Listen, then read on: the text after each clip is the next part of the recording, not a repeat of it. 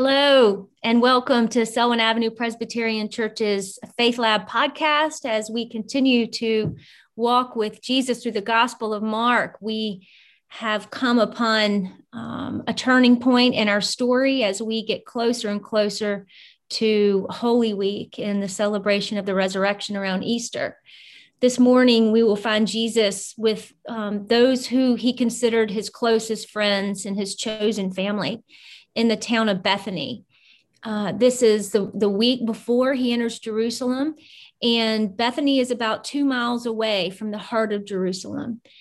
The story that we'll hear uh, should give you pause to think about um, who's closest to you and how do you remain faithful to them, both in your personal life, in your faith life, and um, in our community uh, around wherever it is that you are.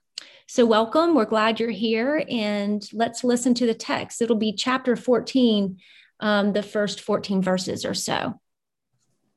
Let's hear what God's saying to us. It was two days before the Passover and the festival of unleavened bread.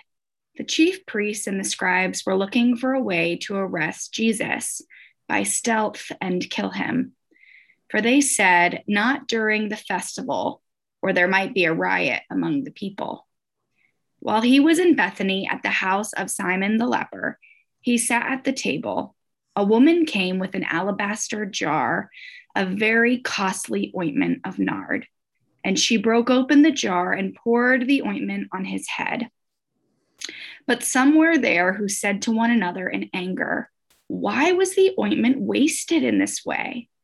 For the ointment could have been sold for more than 300 denarii and the money given to the poor. And they scolded her.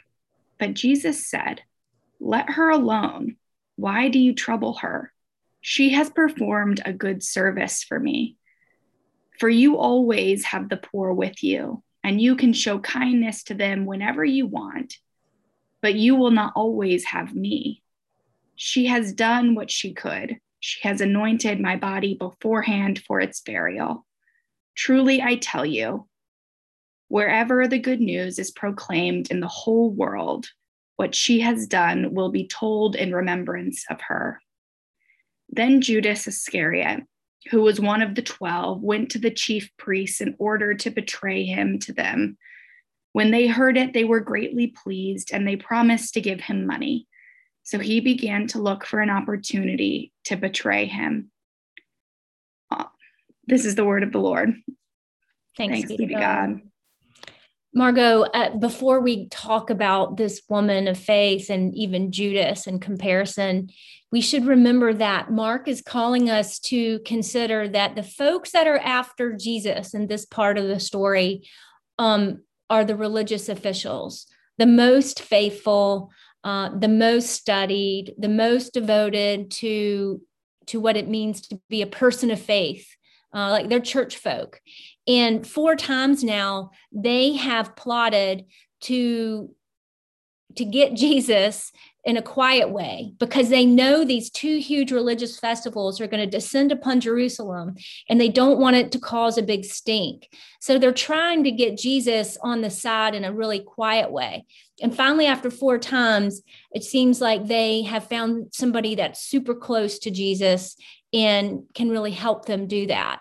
And that's where that's the moment we've come upon right now is this comparison between Judas um, somebody that loved Jesus and had been following him for years, and a woman that's unnamed um, that, in contrast, shows this abundant and gracious faith, act of faithfulness.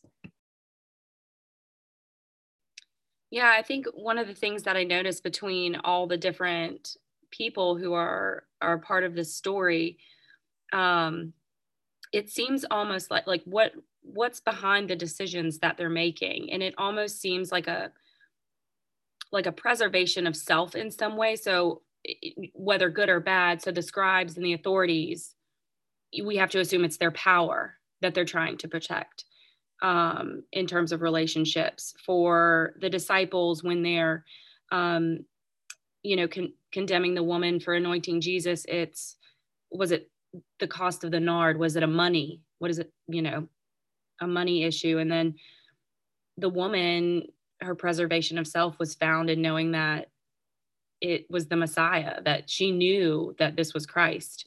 Um and so then we just sit and wonder you know why why was did judas make the decision that he made?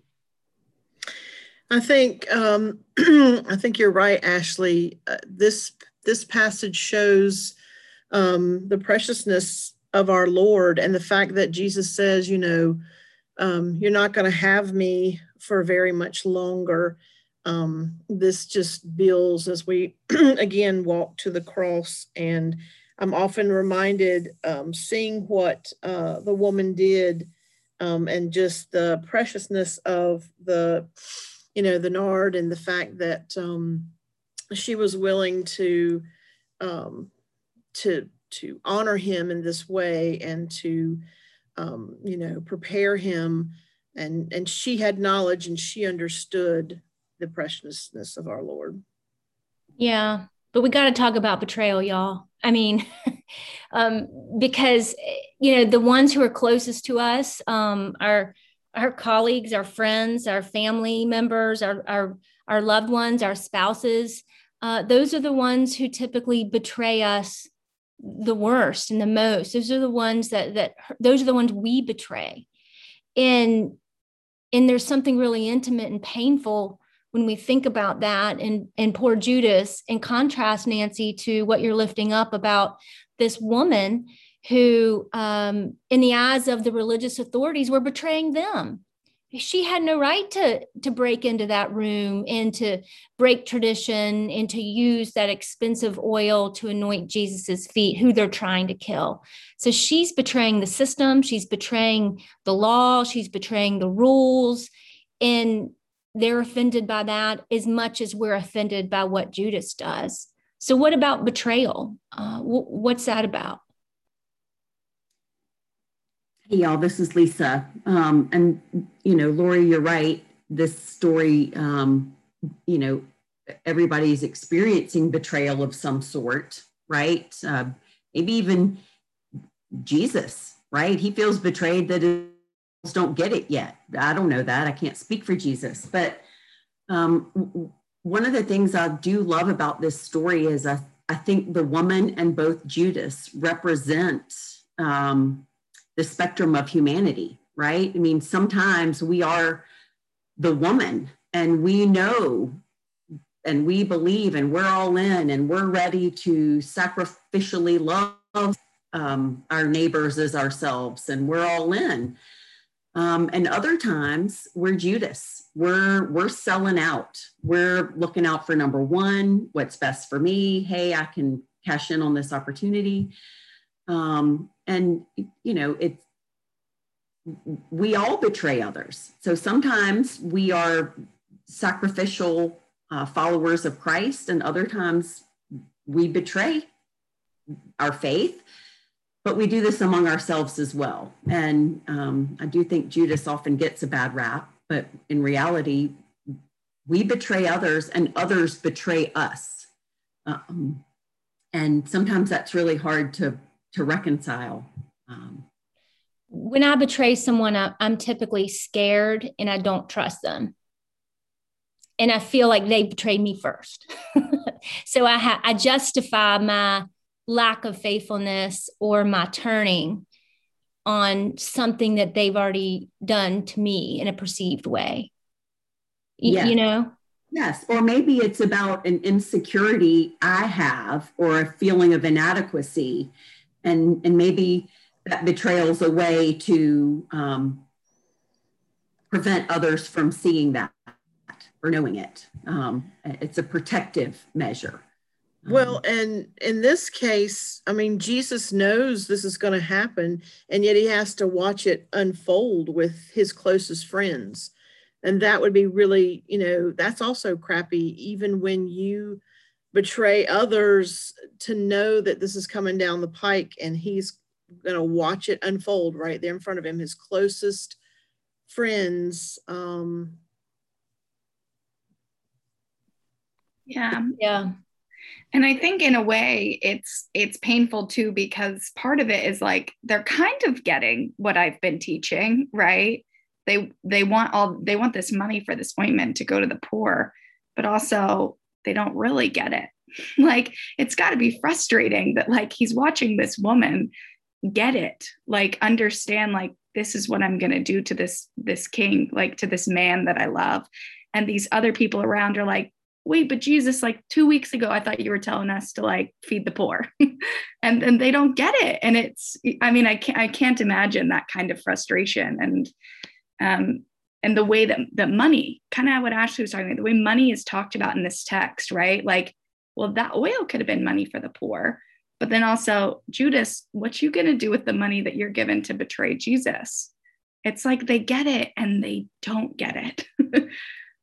Yeah, and we don't know why Judas betrays Jesus. Like we don't know. I mean, we assume that he's going to build himself a beach condo, but really he could have been planning to do exactly what the, the temple would have told him to do with it. He could have had religious intentions that, you know, well, let's save it for the rainy day fund. What if we need a new roof? What if, you know, we do need to spend it on the poor? Like we have no idea what his intentions were when he betrayed Jesus. Well, and the religious leaders, I mean, they could have also been saying it in kind of a snarky way as well, because they did not want Jesus, they didn't want his ways. They wanted to be honored for their knowledge. And they, I mean, you know, for all, us being able to understand it, they, they, I don't know, they could have been jealous of Jesus or didn't want to follow this new way that he was presenting.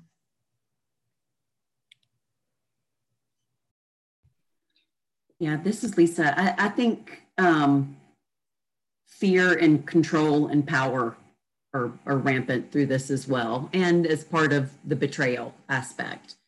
Um, but what do we do with that, right? I mean, we know what Jesus does with it, right? I mean, he forgives us all, right? He just knows who we are, and we're still beloved in Jesus's eyes. And um, you know, he he sends Judas on his way in all the gospels and um, and yet we know there's grace and forgiveness that's not so easy for us when we've been betrayed. And um, you know maybe it's also hard to accept others forgiveness when we betray them. Well and, and speaking of forgiveness and grace my head kind of goes towards the resurrection and the tomb. And it's it's interesting that we have this woman who's almost taking on a, a priestly role and anointing Jesus and saying, I, I get it, like her declaration of I get it.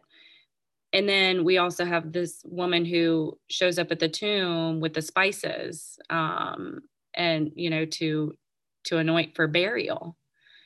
And so I think those those two being hand in hand. Yeah, Ashley, um, the word Messiah means the anointed one and it's not it's not lost on me that this woman is the first prophet we see she she's the one that that gets it in this in this version of the story at least and then hands off that role to another set of women at the empty tomb who are also showing up with oils and spices and nard lisa what is what is this that we might want to ask or share with our listeners as we go out into the world? Yeah, that's that's great, Lori. Um, I, I think I would just challenge our listeners uh, over this week and these next few days to just sort of reflect on the spectrum of, of both of these characters uh, the woman who is sacrificially loving and the man who betrays, and just think about how you've experienced or inflicted betrayal um, how you have experienced or given sacrificial love, um, and where forgiveness lands in there, and, and how you might deal with that. Nancy, can you pray us out as we head out into our week? Absolutely. Let us pray. Lord God Almighty, shaper and ruler of all creatures, we pray for your great mercy that you will guide us toward you for we cannot find our way. You will guide us toward your will, the need of our soul. We cannot do it ourselves, and make us mindful of the needs of others. Lord, strengthen us against temptations, remove us from things that keep us apart from you. Teach us to do your will and to be mindful of those things during this Lenten season. In Christ's name we pray. Amen. Amen.